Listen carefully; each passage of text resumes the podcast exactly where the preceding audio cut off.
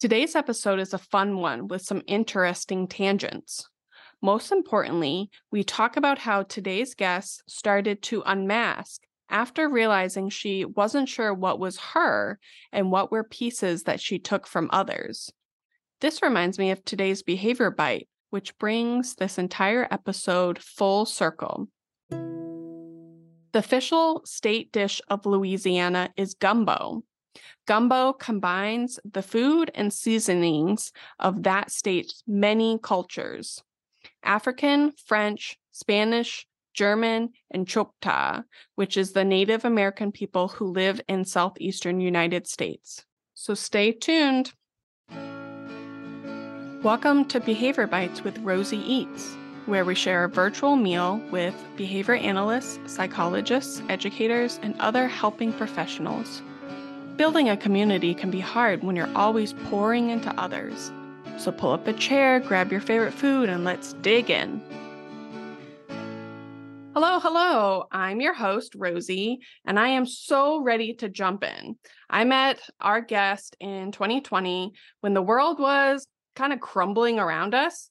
We both joined this little morning meetup that Casey from Behavior Bitches had organized. Today's guest is Layla Touchet. Layla is a school counselor, a licensed mental health counselor with certifications in ADHD, autism, along with working on her PhD in counseling. She also has ADHD and autism herself. Layla has been recognized as a 2022 NBCC National Certified Counselor Award recipient and a 2022 overall Louisiana School Counselor of the Year. Whew. She says, working with tiny humans, advocacy, and educating others is the heart of who she is. And she loves doing it even more when she can sit on the floors, move around, incorporate her special interests, and use her fidgets. Hi. Hi. Thanks for having me. Yes, definitely. Did I miss anything or anything you want to add in your little intro? No, because it's already like jam packed with information. I've done a lot this year. You have, you have. I'm always impressed. You're working so hard, kind of like behind the scenes, and all of a sudden you're like, hey, everyone, I just won this award. I'm just like, all right. Hey, everyone, I'm just going for my PhD. Like, hey, just hanging out. You know, it's all good. And I got one semester left. All I have left is to write the dissertation. That's amazing. So, anyone that's, that has been listening to the podcast, it is formulated like a multi course meal. Today, we're going to start with our amuse bouche, which is a chef's whim. So, your amuse bouche today is can you explain to listeners why they shouldn't say guidance counselor? This is literally one of my favorite questions. And to put into perspective of how it's one of my favorites, I am the person that will email producers of podcasts or TV shows, those kinds of things, to correct people in a polite and like professional way. So long ago, back in like the 1960s, when school counseling started to become a thing, it was originally called guidance counseling because it was revolving around like vocational careers, especially right after the wars. But especially starting in the 1990s, we started making a move to evolve our role as school counselors. So a lot of people, they hear guidance counselor, they think, oh, career, academics, a lot of times paper pushing, which gives me literal hives. but now we develop like actual developmental comprehensive school counseling programs where we have counseling lessons, individual counseling, small group counseling, consultation, collaboration. Anything you could think of that could support a student is in it now. And they've actually done studies, uh, there's two of them from 2019 and 2021 that show that when people hear the term guidance counselor versus school counselor, they think that we are less competent to provide the services that mm, we're trained for. Mm-hmm. And the other reason is, especially now when you look at the like degree requirements. So you have to get a master's. And the only the main differences between a school counseling degree and a mental health degree now, because they're now both 60 hour programs, but we have the same like core subjects. We go through the same theories, the same group classes, same techniques classes. Our electives are just different. Mm-hmm. So we prefer the term school counselor because it better reflects what we do. Yes. I mean, that makes a lot more sense because it sounds like it's more encompassing. When you explained it to me, I think maybe it was last year, you told me you were giving me the short version because you didn't want to overwhelm me. and I appreciate that. But that, like, guidance counsel was you know very niche like okay like once you graduate you you're to go into the workforce so like what are you good at um whereas school counseling is looking at the whole child and the whole group the whole grade the whole you know what do they they need and i i think that's really good to be able to kind of distinguish that it's more than just what school are you going to go to or what job are you going to have yeah. I mean, it's fun to see. Like, I have a calendar, but I never know what I'm about to walk into. Because, especially tiny humans, like specifically, I work with pre K through second, and I, I don't know if they woke up on the wrong side of the bed, literally, and that can cause a meltdown. Mm-hmm. Yeah. So I could deal with that to an angry parent, to I have a kid who's struggling to focus or I have a kid who's falling asleep in class, or sometimes it's even advocating for them to be like, this kid needs to be tested for gifted. I know they drive you up the wall, but do it. Mm-hmm. And they might be bored. Yeah, no, that's good. That's good. It's very exciting, I think is the verb. Almost. It's not exactly exciting, but it is a little. I think it keeps it interesting. yeah, it's unpredictable. Yeah. Awesome. Okay. Moving on to our appetizers. How did you get into this field of counseling? So I'm a rarity of people where I decided that I was going to be in the psych field somehow when I was 12 years old. Um, mm. And that's actually because I had to go to, I was court mandated to go to counseling because my parents got divorced. Mm-hmm. Um, and I had a wonderful uh, therapist and she did a lot of like art and stuff with me. And it was actually really cool because I got to see her at one of my state conferences a couple years back uh, and be like, You remember the hot mess 12 year old you worked with? Hi. That's amazing. Yeah. Did she remember you? She did because she also brought me to a horse farm and we found out that was a bad idea. And so I had a massive panic attack. Oh, no. Because the size I am now, is the same size I was at 12. And I've always lived by the motto I was born short for a reason, for my feet to stay on this ground. And I'm not getting on a horse, mm-hmm. especially not on a horse that has like a crap ton more muscles than me. so, yeah, no, she remembered me. That, and I used to draw intricate designs on my legs with Sharpies throughout our sessions.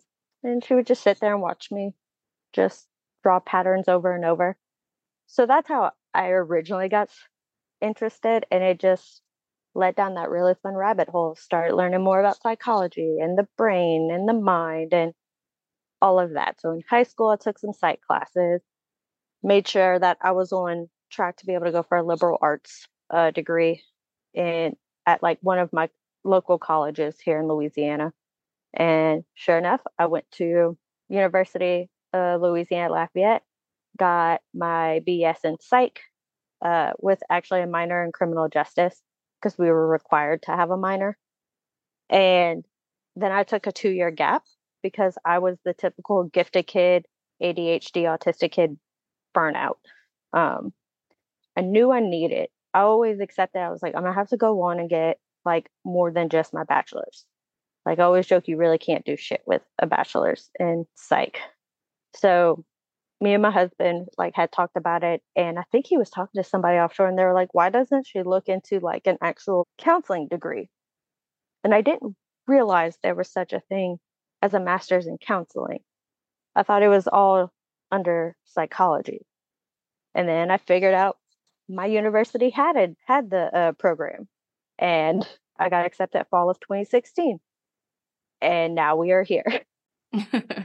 nice, nice. This is a slight tangent, but it's always funny that I feel like when a lot of us went off to school, we didn't really know what was in there, you know, like what kind of degrees. There was like the very generic ones that you could get.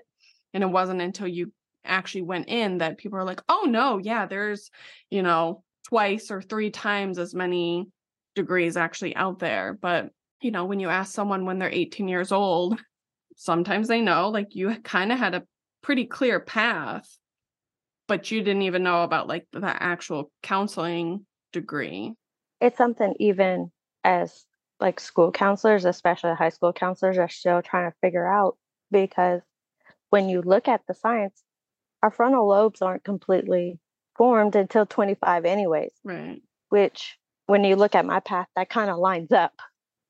I started my master's at 24. Mm. So that lines up with that. And a lot of people don't realize like there are these niche degrees for those things that you're specially interested in. Even school counselors who focus on trying to figure out how to help, you know, students find these opportunities they're still trying to figure out how can we let them know that there's stuff beyond just the bachelor's side of things. Right. even bachelor's. I got my bachelor's in political science. I didn't even know what that was. I was recommended to me I wanted to like affect change. And so whether that was to be a politician, which is kind of laughable, but I thought maybe I could be different, you know, do the little like lawyer route, maybe a judge route, and then go into being a politician. But when I was in my undergrad and and sitting in these classes and looking at the other students around me and being like, hmm, I don't identify with any of the other like 50 children in here. And I'm going to intentionally call them children because we were 18, 19 years old. That's when I jumped over to teaching. But I kept both and kind of did more of like a master's in teaching and my bachelor's with political science with a minor in public policy because I was like, oh, maybe I could do like education policy. I don't know. Doesn't matter. Didn't do any of that. but here we are. And you're still doing awesome shit. Thank you. I try. Okay, so for our next appetizer, it's a little bit of a heavy one, but I wanted to see because you've been posting a lot on Instagram about this. So I wanted to see in your own words, what does masking and unmasking mean to you? So, masking and unmasking, like you said in my intro, uh, besides all of the other awesome stuff you said, I also have ADHD and autism, which is awesome in itself. I will say that because it allows me to do some really cool things that honestly I probably would be able to do if I was neurotypical. But like a lot of adult females, honestly, where I got my ADHD diagnosis at 28, got my autism diagnosis at 29, and I literally just turned 30 this past August. So I ended up going down some really deep rabbit holes and I came across this term masking. I was like, what is this? Like, I hadn't heard the term before. And as I started looking into it, I went, oh, this has been my whole life. Because essentially, masking is where, like what it sounds, you're putting on a mask. You're having to put on a front. And when you are ADHD and are autistic, it takes a lot of effort, especially on the social front. And so masking is kind of what I started doing to try to kind of blend in because I can think back to like my childhood, especially like elementary school. And everybody was like, oh, Layla's the weird kid. Layla's a little odd. Layla's a bit off. You know, my teachers would be like, Layla's so brilliant. She's a bit quirky. That's all. And after a while, like, especially being gifted, like, I caught on to what people were saying pretty quickly. And mm-hmm. it doesn't feel good as, you know, a seven or eight year old little girl being told, oh, she's just a bit quirky. She's just a little odd. That's all. So I start trying to put on like fronts. Like I remember in middle school, I like I've always been an avid reader, and all of a sudden I wasn't reading at all for fun anymore. I was like trying to hide it. Um, I even stopped martial arts for a couple of months to try to seem quote unquote more normal because uh, mm. there were a lot of people because especially uh, you know middle school is when everybody starts having the boyfriends and the girlfriends and all of that and i was still social enough to be able to kind of be accepted into that area of like middle school mm-hmm. but it was still one of those where people were a bit put off because I wasn't what they expected. And especially mm-hmm. when you throw in somebody who was already reading at a college level in middle school and could also kick harder than most of the boys in her class. so was smarter and stronger. It led to a lot of uh, conflicts and a lot of self esteem issues. So I started trying to hide those things.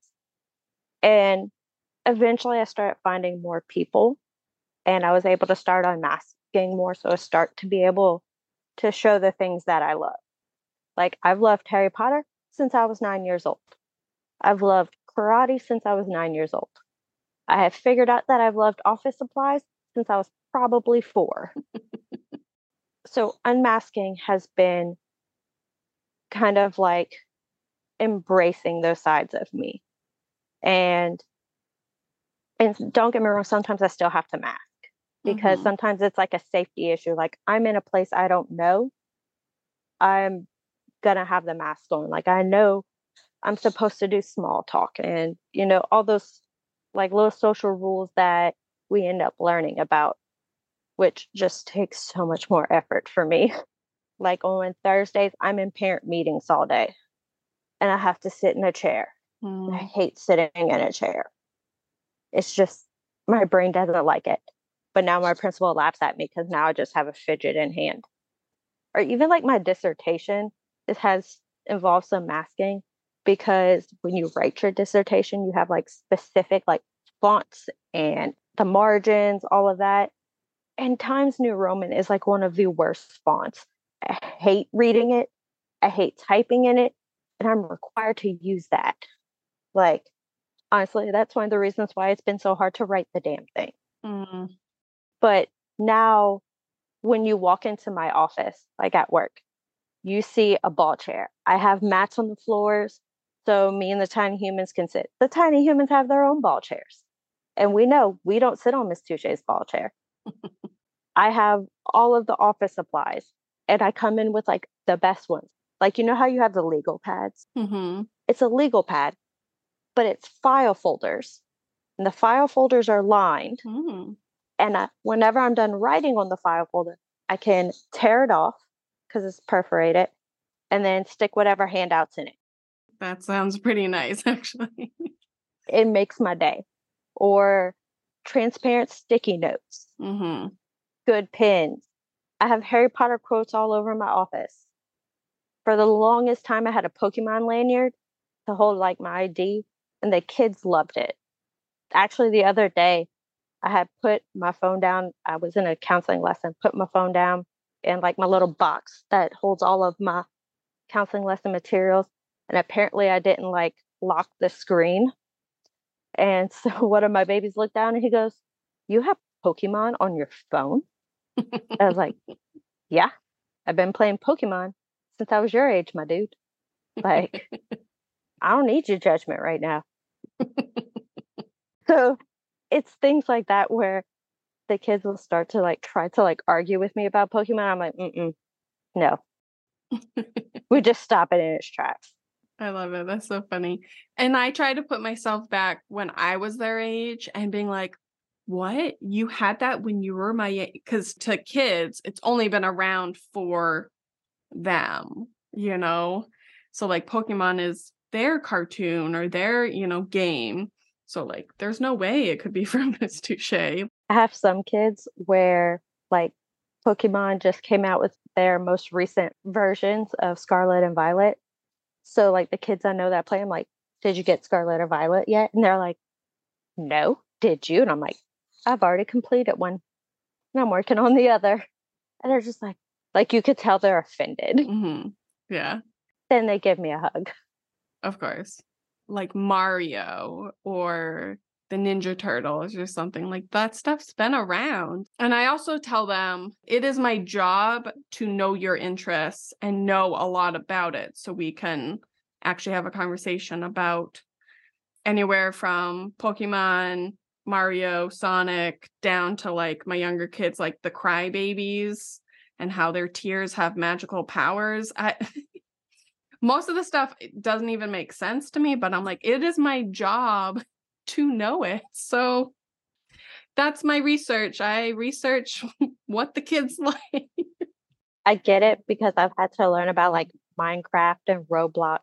And thankfully, one of the guys in my house is also a manager at GameStop. So he lets me know when there's certain like things coming out. He'll be like, hey, Layla, uh, Roblox is coming out. Or like a new whatever. Fortnite. Yeah, that one. Minecraft and Roblox are the two ones I hear the most now. Fortnite has kind of fallen off. Yeah, I think because Fortnite is wildly inappropriate. And so when I have like a six year old like talking about Fortnite, I'm like, hey, let's change the subject.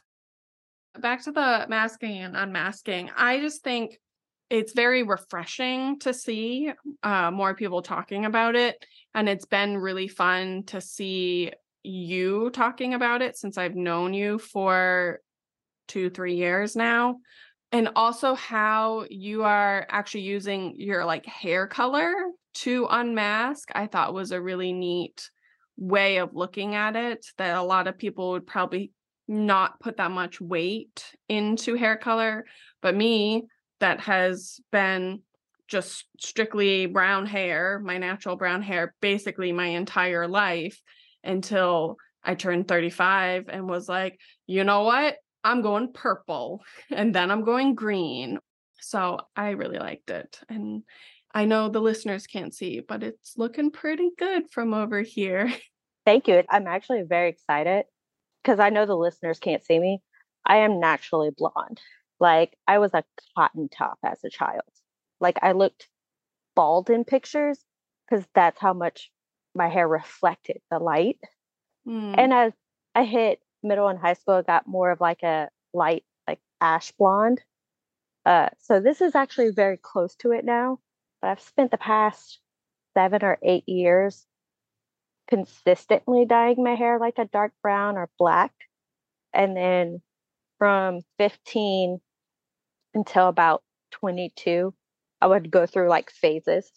I would be like, ah, I'm tired of the dark, and then just chop it all off into a pixie cut and let it grow out, and then I would dye it again.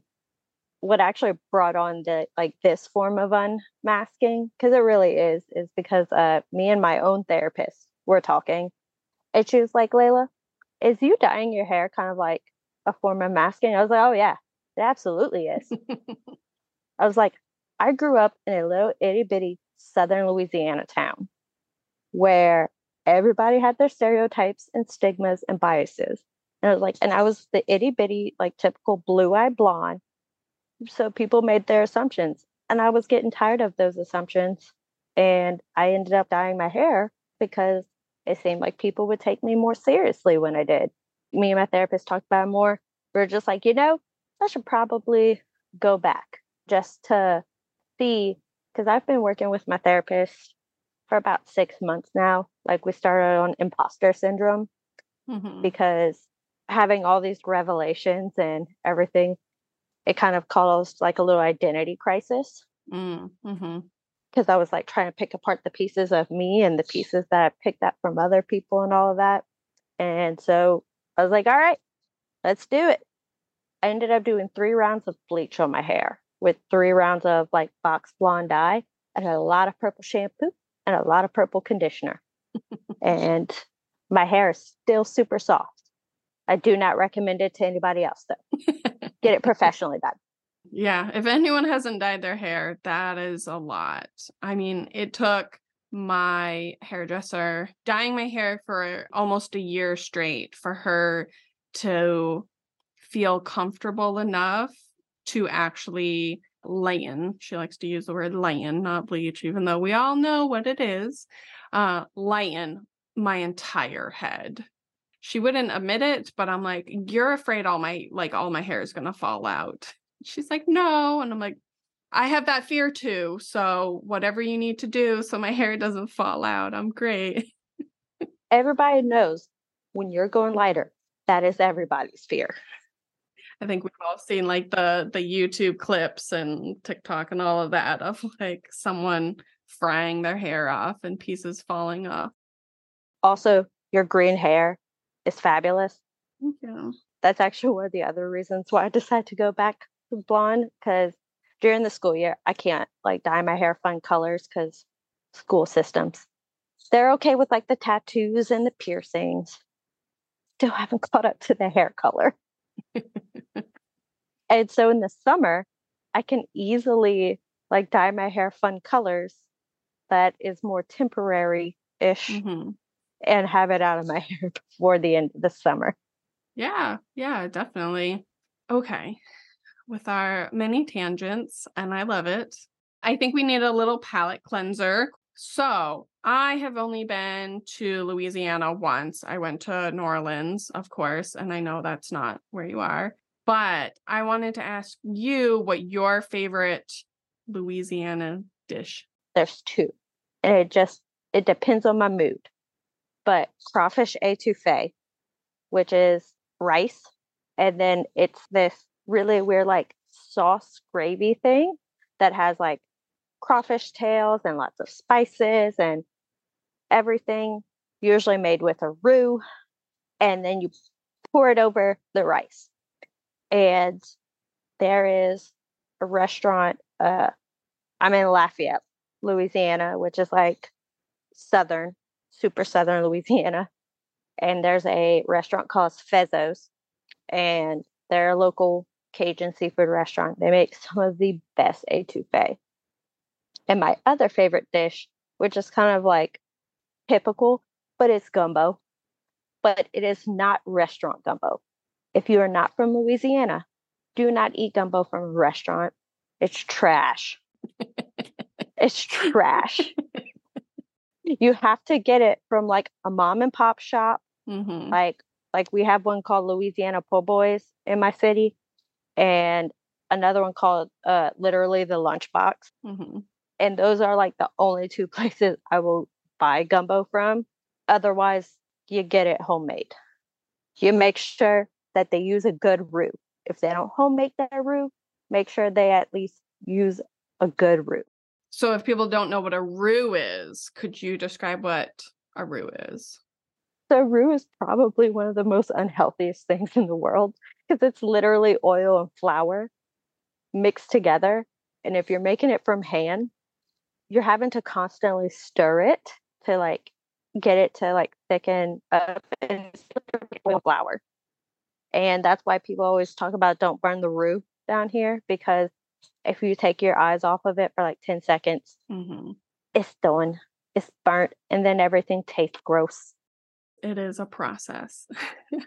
and I really think Louisiana has such a like mashing of cultures and like food techniques that is really like none other. Oh yeah, our food is delicious. Is it great for you? Mm-mm. but it's delicious.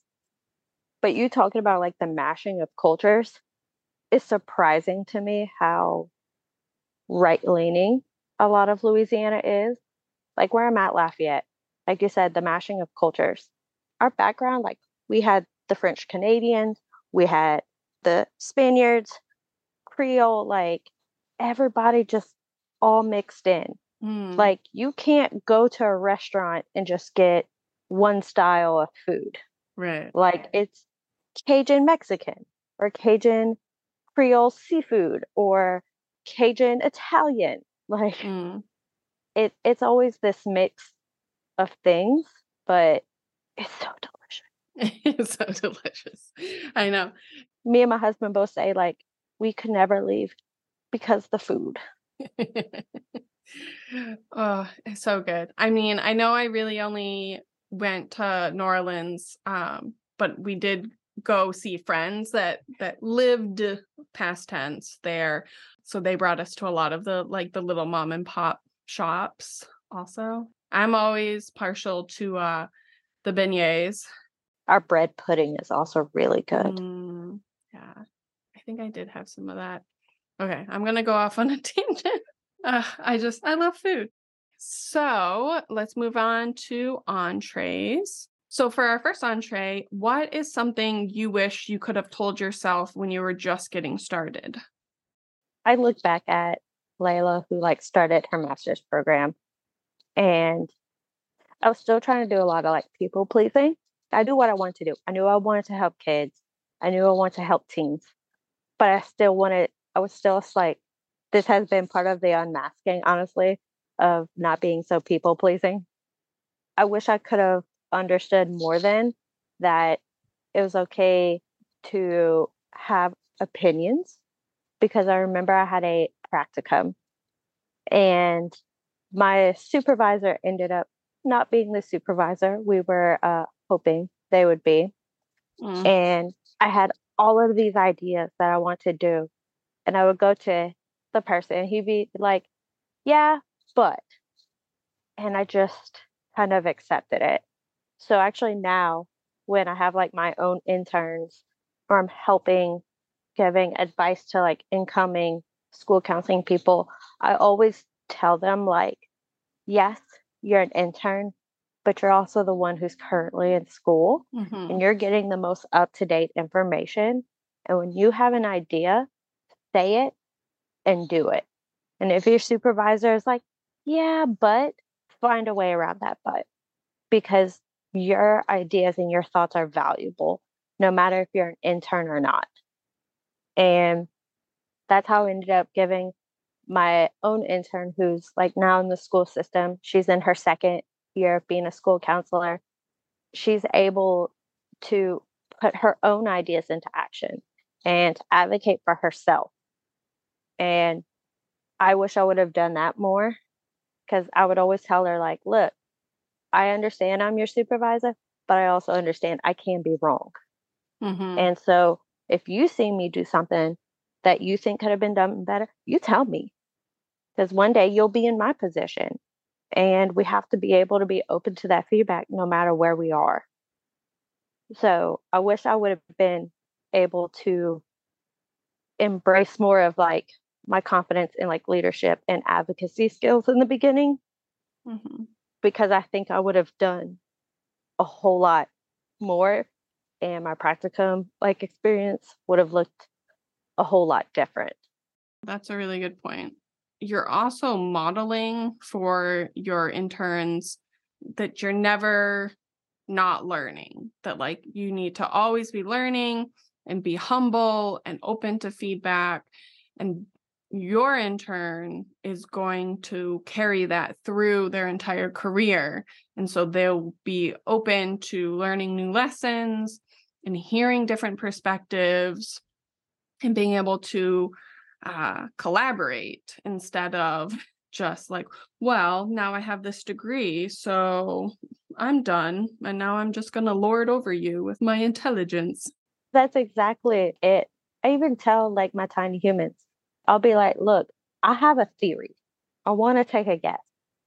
But even though I'm an adult, I can still be wrong. hmm So if I am wrong, tell me. I remember m- my supervisor, I love him.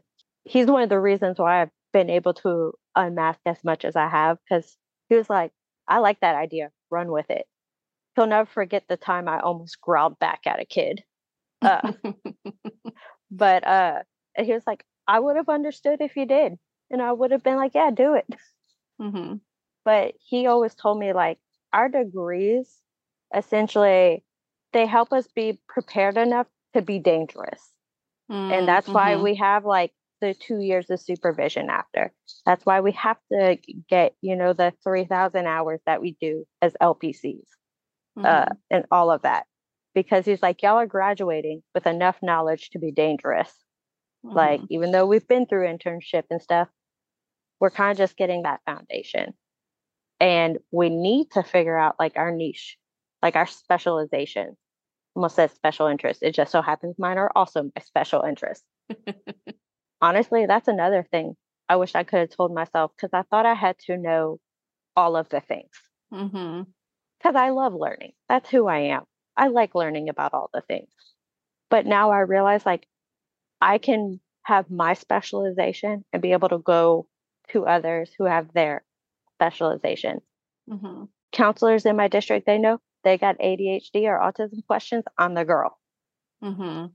Now, if they're asking me about like eating disorders, not so much my my wheelhouse, Mhm. unless it's related to specifically ADHD and autism. Right. Or even I'll tell people, "Oh, I work in the school system," and they automatically go, "Oh, so you're a teacher?" And I'm like, "Uh-uh, I can't do what the teachers do.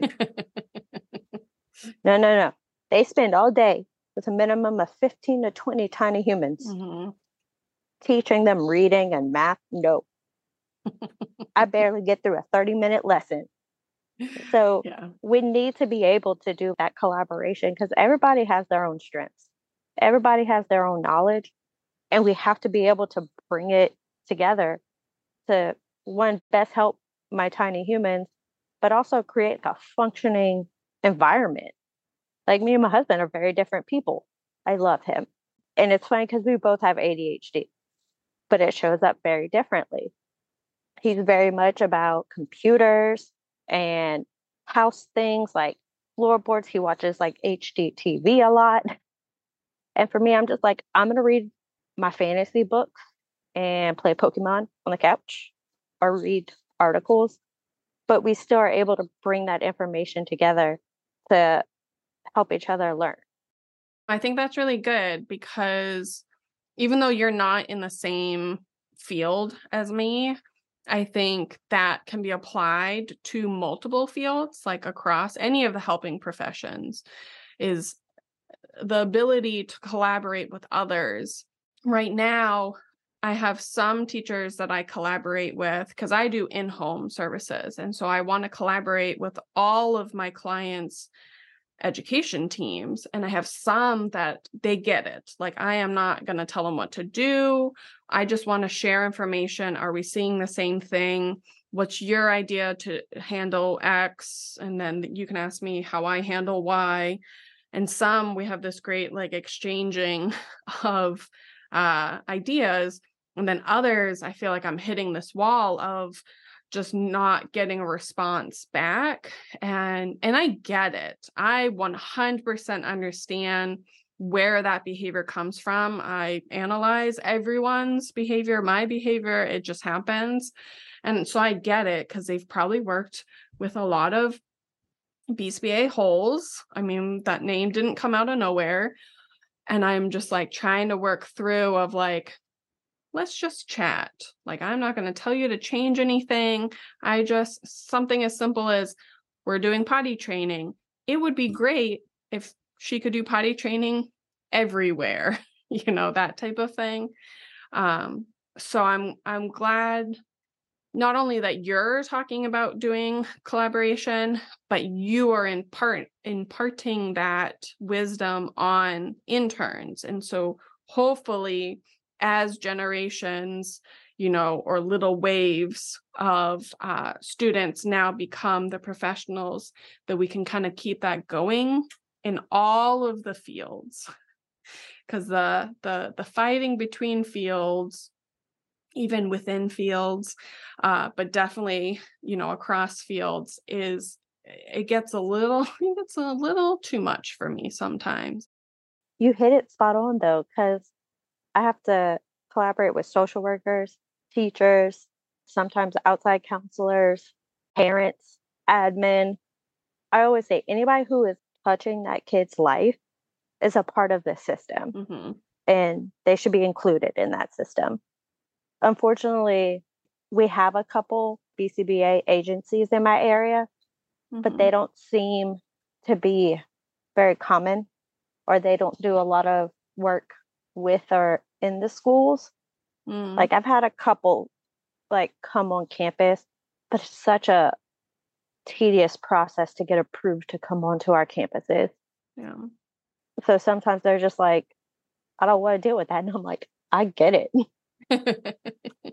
I'm hoping, I'm hoping that we are just moving in the right direction. My dad was a social worker, counselor, not a school counselor, but like a mental health professional eh, his entire life, basically up until he retired.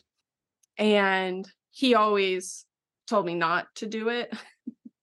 I think he could see. So when you said that you knew since you were 12, I think he saw that I had a lot of the characteristics that would take me in that direction.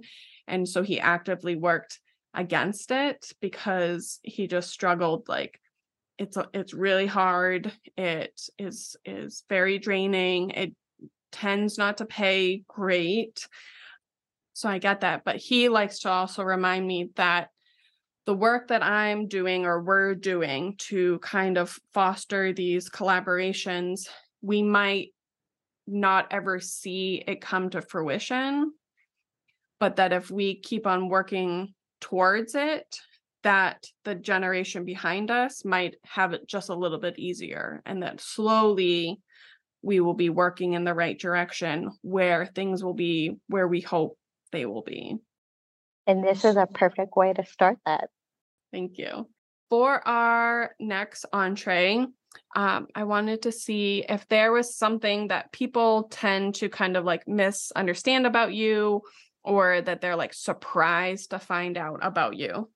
So funny enough, it's always fun when I have to call parents specifically, but in the general population, when they meet me for the first time, they tend to get very surprised when I mention that I have ADHD and autism because I'm not what people think of.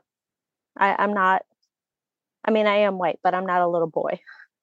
And throw in the fact that I am a little white girl with these big old blue eyes and natural blonde hair and runs around talking about karate and Harry Potter mm-hmm. and then mentions, oh, yeah, I was also gifted, they tend to look at me like, how did you get mm-hmm. mismatched like that into your genes?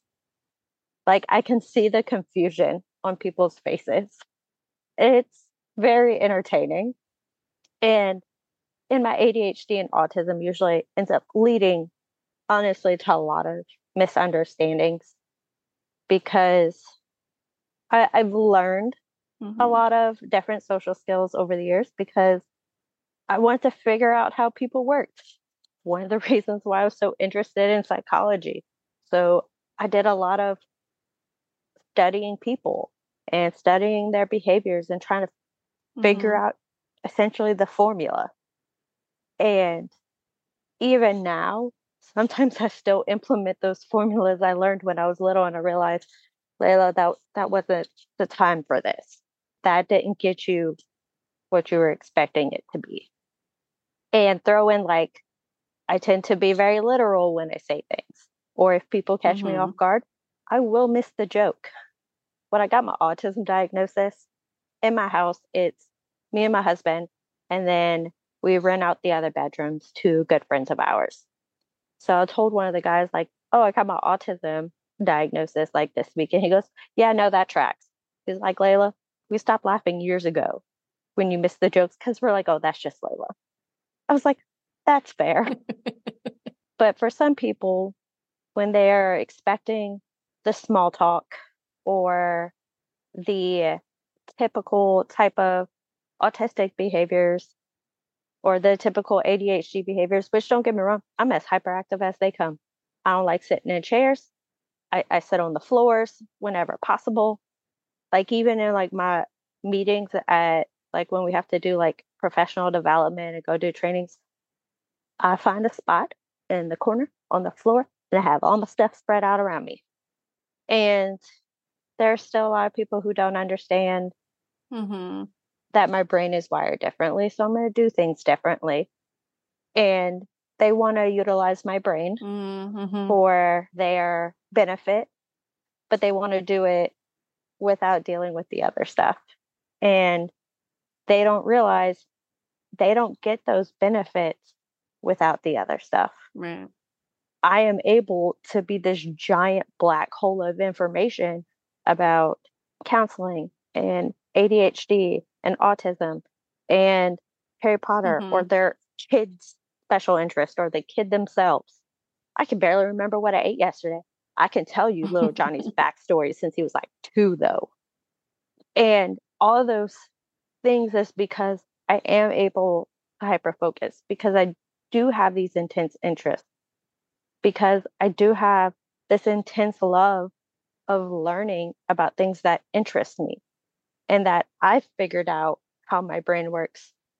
And so I'm doing that so we can get the things I put out. Like I saw that you have my quote from like my most recent Instagram post where I talk about unmasking. And since unmasking, I've been able to open so many doors. And it's funny because I look at when did I start unmasking? And after I started unmasking, that's when I started getting all of my awards. Mm, I'm getting like goosebumps, girl. This December makes two years since my ADHD diagnosis. And basically, a year after that is when I was informed of me winning my district school counselor of the year, so the Lafayette Parish. And then about six months after that, which was also six months after my autism diagnosis, that's when I found out that I won the overall state. And then I also got the national award that I did. And now I am giving all kinds of presentations on ADHD. Like I presented at my state conference on ADHD. I presented to all the counselors in my district. I have other schools reaching out to me to give parent presentations. I got accepted to our ACT Mm, conference, mhm. like ACT, like the test. Like they have a Louisiana conference, and they accepted my proposal on ADHD there. I'm running an initiative with my whole school and staff on neurodiversity for them to like one understand how we work better, but also implement strategies to better help those kids succeed in their classrooms. And so like they've gotten resources on like stimming and sensory regulation. The one this week was on uh the strength of being neurodivergent. The video presentation I'm creating is on the learning styles and like multiple intelligence theories and how that relates. And all of these opportunities came about because I started leaning into who I am and the things that I love. I'm able to, to do so much more of what I love.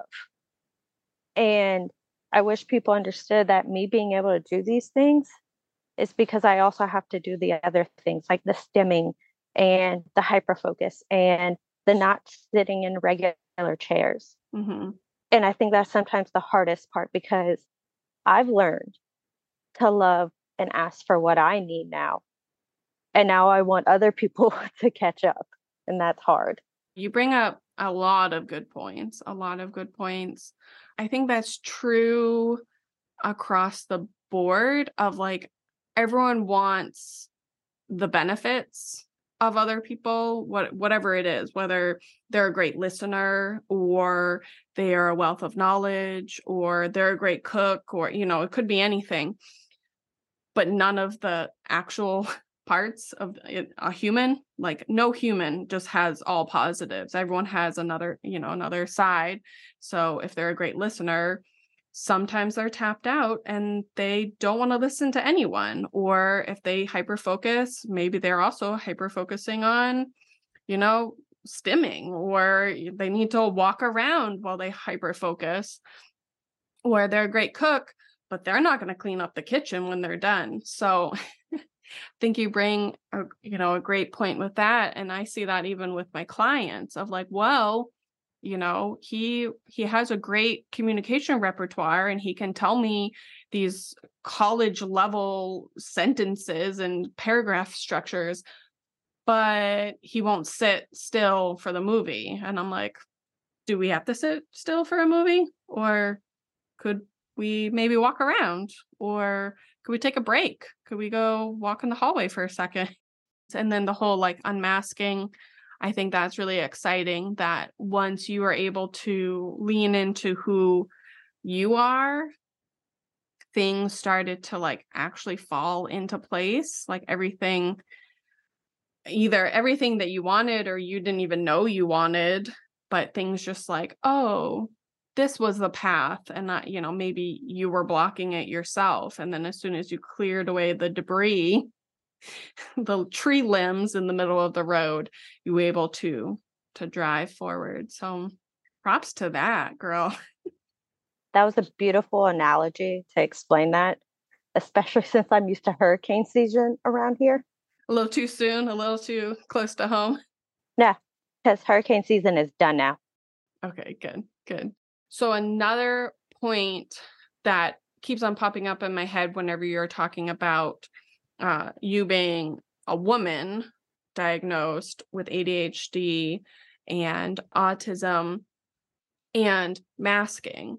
I think that's a really important topic that really needs to be like continued to like the analogy in my head that's coming up is a shovel like digging it out because I have found that I have a lot of women friends who are autistic.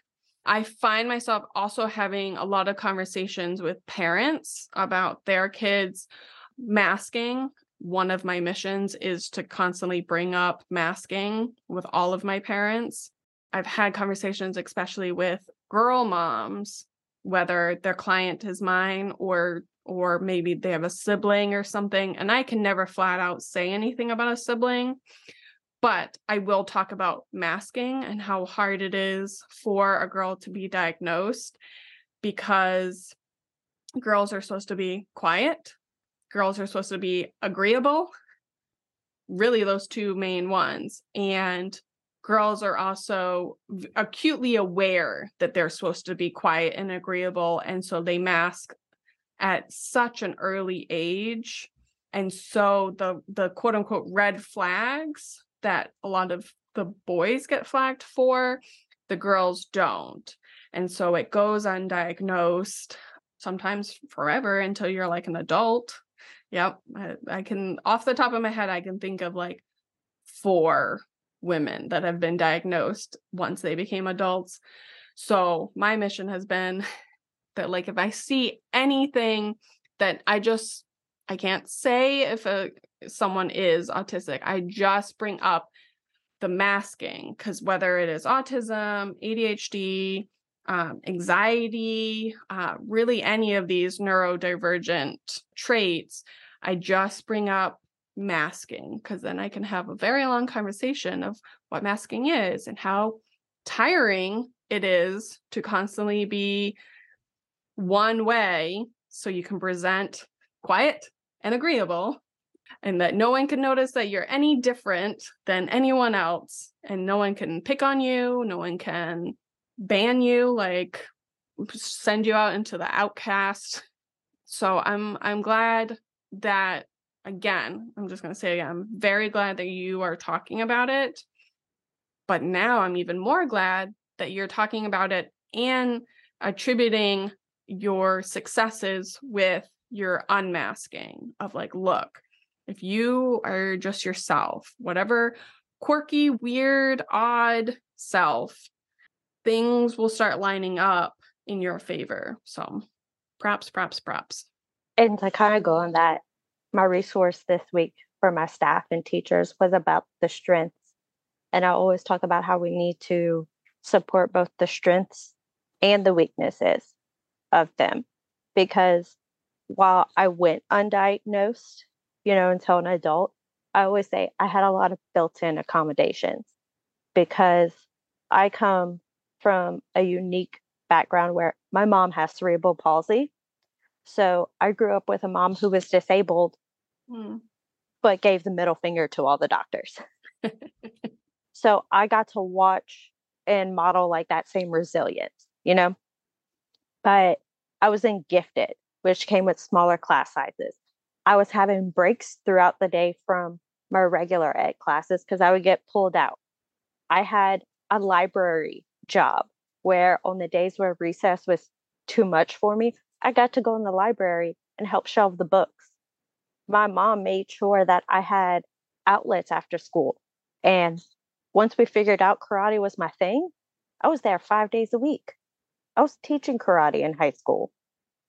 And especially like middle school may have been where I also upped like a lot of my masking. It was also the time where I found more of my people. Like my gifted classes were even smaller because it was also a super small uh, Louisiana town. So with those specific people, I could unmask and we could talk about Harry Potter and Pokemon and nerd out on all of our favorite things. So I had a lot of built-in accommodations. And it's funny because the only times I was agreeable and quiet was when I had a book in hand. It's like the teachers figured out if we want Layla to like shut up, just let her read. Because nice. that's when I would start causing problems yeah. in class because I'd finish everything early. And then mm-hmm. I'd be mm-hmm. like, what can I do? Because it used to be like you couldn't, you know, do anything after, like, and they would just tell me, Layla, read. And that's the other thing that honestly leads to undiagnosed or misdiagnosis because our special interest in girls tend to be more like socially acceptable. Mm, that's a good point. Mm-hmm. Like my Harry Potter, karate was so so because people didn't understand it for a girl until they watched me do it. And then they're like, you know what? Never mind. Let Layla do her thing. I think they were just afraid I was going to kick them. Right. which is fair. yeah. Because I will say little Layla probably would have. and like you said, it's why I talk about it because like I have specific kids in my brain that I think of where they're in third grade now. And I had worked with them since they were in pre-K and I highly suspect they're on the mm. like spectrum. And I can tell you now, that's a parent who will who will not hear that. Mm. Unfortunately. But we've got all these supports in place for her. And she's, you know, done group with me since pre-K. I've been there for, you know, any crises. We've figured out what she likes. And now like she's in art, like talented mm. art and getting mm-hmm. those services. And nice. I've had her design her own break cards. so she can let her teacher know when, hey, this is getting too much. And now she's thriving. like we've had one incident and it's because we found out a teacher was telling her like you have to do it now and she went into a panic state yeah and it's like of all kids not that one but she's thriving and i see her and she runs up to me and i get the biggest hugs even though she's not in my grade levels anymore she's in third grade now so she has the upper counselor yeah, like safe for her. Yeah. And it's because she knew I wouldn't just focus on where she was struggling. Mm-hmm. The end of last school year, we had lunch together for like the last week of school mm-hmm. because she was not dealing well with the impending change. Yeah. And we would sit there and we would just conversate. She would sit on my ball chair while she ate her lunch and then she would make fun of me because my lunch was a bunch of snacks. Love it. So we are at our dessert now. And for our first dessert, I wanted to see if you could describe kind of your daily routine and how you practice self care and like balance life and work. So, this is going to sound possibly insane to some people. Uh, I wake up at 4 a.m. every Monday through Friday, and I go to kickboxing at 5 a.m. That's how I start my day. Mm-hmm. Start my day by kicking shit. My favorite way. That's good. Yeah. It's very fun because one, I get to incorporate something I've loved since I was little, but it also gives me like that extra dopamine to start the day off. Mm-hmm. I literally like follow a routine. Like I go to the gym, I get home, I make my coffee, I pour my protein uh, powder into my coffee and shake it up, hmm put it on the table. I go shower. I get dressed and ready for work. And then I'm at work for between 7.15, 7.20. hmm Uh, I do my work day, however that looks that day, because school counselor, I have my calendar, never know what I'm walking into. Right. And it helps that I love what I do. I will say that. You know, I, I always say that I am grateful that my special interest also happens to be my career. hmm so it helps make it a whole lot more fun. But it is a lot for me socially because when you're a counselor, you're literally interacting with people all day. And especially if I'm having meetings that day, by the time I get home, I am socially depleted. hmm So what I do when I get home, what I do in the morning is always the it helps me get started for the day and get in like the right mindset and like be ready for it. But honestly what I do after is always the most important because that's how I'm recharging. hmm And honestly that looks different depending on the day and like how much how socially depleted am I, you know? So sometimes it's me reading a book on my Kindle. Uh, sometimes it's me playing a three match puzzle game. It's kind of like uh, Candy Crush, but it's Harry Potter. Hmm. Yeah, I play that right now since the new Pokemon games came out. I'm playing a lot of Pokemon on my Switch. hmm Uh, I also like building things. So if I find like a Harry Potter Lego set, I'll be building that. hmm And there's usually a brownie and ice cream involved somewhere. I will say that. And my weekends are also like, what's the word? It's the fancy for word for like absolutely like need it. Imperative. Yes, imperative. That is absolutely the word. I could see it in my head and I just couldn't. I saw it too. I saw it right here. Like my weekends are imperative to like my recharging. And as I've said, I've found my people. hmm So like I have a really wonderful friend uh, where I met her because she was a teacher at my school when I first started. and she was just like, "Oh, there's my kitten. I bring this kitten under my wing." And from there we've just created this really beautiful friendship. So she'll call me and be like, "Hey, I need to get stuff done. Do you want to go on an adventure?" And we can go do those things and it's not like overwhelming because she's also very mindful of my sensory and everything else and i know that when i'm ready to go i can say hey i need to roll out i have another friend where we share harry potter love so we'll be like hey barnes and noble date put it on the calendar and then we sit on the floors at barnes and nobles with our starbucks while we look at different books I see my family whenever I can. That's all a part of it. My husband's gone half the year because he works offshore. But like right now, he's home. And it's fun because he'll be sitting there playing video games. I'm on the couch and I'm like doing my thing. hmm And then his ADHD kicks in and he gets bored and he's like, let me go mess with Layla. As long as I'm doing those things that I love and doing it with people that I love, it will help recharge me. mm And the ADHD and autism really mix together very strangely when it comes to routines for me because I like my routine. But my ADHD is also like, but we need something like changed up. hmm So so that's why I'll keep like my weekends a little less structured, hmm you know. I create myself kind of like menus essentially in my head of like, all right, Mm. when I get home, here are the things I like to do. Which thing would be best for me today? Kind of thing. like that. That's why I said sometimes it's a brownie or ice cream, and I eat those while I do whatever activity it is that I choose. Mm. And like, especially like conferences are the worst socially because it's Yeah. so much. I love them, but it's so much. Like, I know that I'm going to be spending the next three days after that conference bundled in a blanket, Mm. like Mhm. just recharging. Like, I've accepted every day that a conference lasts, that's how many days I need to recharge. Like, I'll apologize to friends, be like, texts aren't getting answered. that takes too much dopamine that I don't have right now. But it's good that you can put up those those boundaries. I think it's important to find your people but also have that kind of like clear communication with them.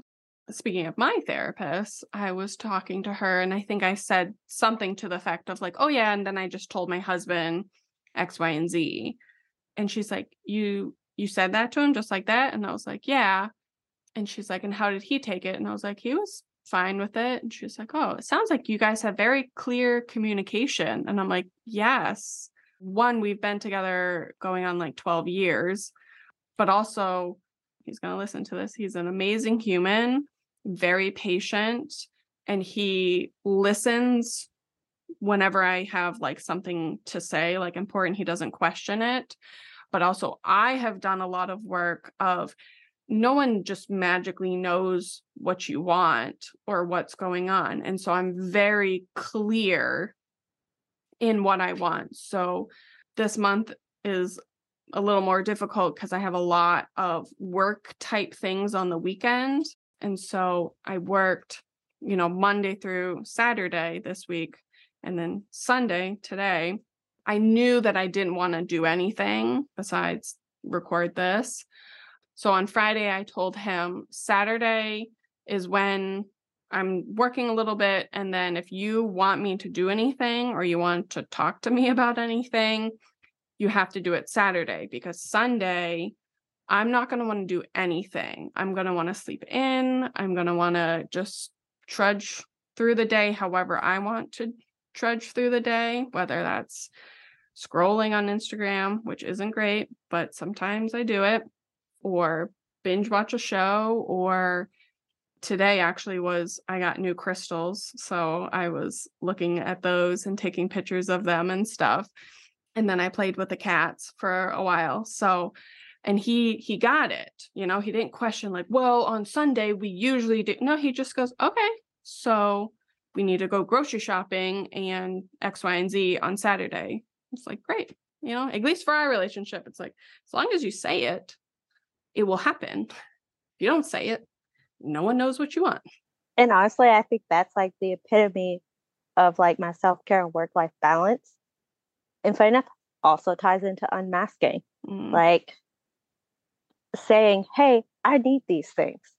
If we want me to be like a functional, like human, this is what I need. This is what I'm going to have to do. That's perfect. So, for our second dessert, what is your favorite thing about what you do? My favorite thing is watching my tiny humans thrive. I'm in a unique position mm-hmm. where I get to like have these kids for like years at a time, pre-K through second.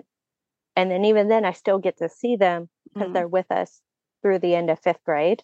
Oh wow. So I get to mm-hmm. yeah. So even though they're not in my grade levels, I still get to see them and actually like my uh, first set of first graders that I had, they're fifth graders this year. And there's a small group of them where I've tested them for LEAP for third and fourth grade. And I found out I get to test them again for like fifth grade. Mm-hmm. So I get to see even more because I'll go check to see, all right, let's see how they did on that uh, state testing type of thing. Mm-hmm and it's amazing to watch. Like I remember there was this one kid, severely ADHD. Love that kid. and I remember in third grade, he wasn't on medication yet.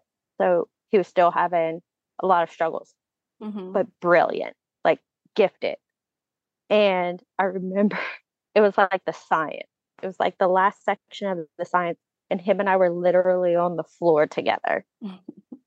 and with me just encouraging him, like, you got this, we can do this. And these are kids I've worked with since they were in first grade. Yeah. And then last year, he was using his accommodations. He was like saying, like, hey, I'm going to be using my extra time for this. Because mm-hmm. especially last year, the kids were used to like my system. So I come in with like the soft peppermints, those kinds of things. And they're mm-hmm. like, are you going to have the same things this year? because those were really helpful. Mm-hmm. Like they know they can verbalize it now. Mm-hmm. Like they can verbalize what they need. And now it's fifth grade and like he's doing band and he's like part of like the physical fitness team and he's like the little helper for our after school care. And this was a kid where he was frustrating teachers in like first and second grade because he was all over the place. Right. And now we see what he's doing with his strengths because he loves running. So he's a part of the PE team. He likes reading, and I saw him reading Harry Potter last year. You know, oh yeah, we bonded over the Harry Potter. so I love watching these kids grow and thrive Mhm. because I know not everywhere has elementary school counselors, but I think everywhere should because we are getting them while they're still like malleable, yeah. I find, or Mhm. more. And we can make all the difference in the world if we can show them that love and support when they're in kindergarten than waiting till they're in high school. I'm gonna have to listen to the recording and write that one down because that's that was really impactful. I mean, in in my field, we always talk about like getting them early, like starting intervention early, and it's just so true across the board f- for anything, even like learning a language. You know, like start a young, you know, teaching them uh coping skills and like self advocacy skills or teaching them no like telling teaching them how to tell other people like flat out no. I mean i've been on a it's a forever soapbox um but i feel like i've i pulled it out recently so it's fresh in my mind of like um kids need to be able to say no because when they're older and they need they need to say no it they're going to know how to do it and how to do it with like authority so yes yes for every everything catch them young teach them all of the skills It's true though. All of my pre K through second know what a mindful body is Mm, because I teach that to all of them. It's we literally we sit up straight and we take some deep breaths in and out together. Sometimes I have like one of those like expanding balls mhm, mhm. uh that I use to go with it. So we breathe in and then as it closes we breathe out. And I can still walk into like a fourth grade classroom. If they're being like rowdy, I can turn and be like, show me some mindful bodies. And you will see a fourth grade class just all sit up straight. Wow. that's great. I had a flashback of when I was a child of like, um, I wish someone taught me that. That would have saved me a lot of time and headache and I don't even know because I never really melted down. I think I just would disassociate and then go home and like stare off by myself. but I agree. Like, I didn't understand controlled breathing until karate. And even then, it wasn't taught explicitly as something like, hey, here's something you can do when you're starting to like have big feelings. Mm, It was like, hey, here's how we get through like a five minute kata or mhm. three rounds of sparring. Right. Awesome. Okay. So we are at our nightcap. Is there anything that I should have asked and I didn't? Anything that you would want to like mention as we wrap up? Not that I could think of. Like, these were great questions. Thank you. we kind of tied everything together. I think the only thing I would want to leave with is kind of like our theme of when you give a kid support for both like their strengths and weaknesses, and you are a safe place for them to unmask, especially the girls, you're going to help them be more successful and thriving in the long run instead of just trying to survive. That is a great way to end. So, Layla, is there any social media platforms where listeners can find out about more about you and kind of what you're doing?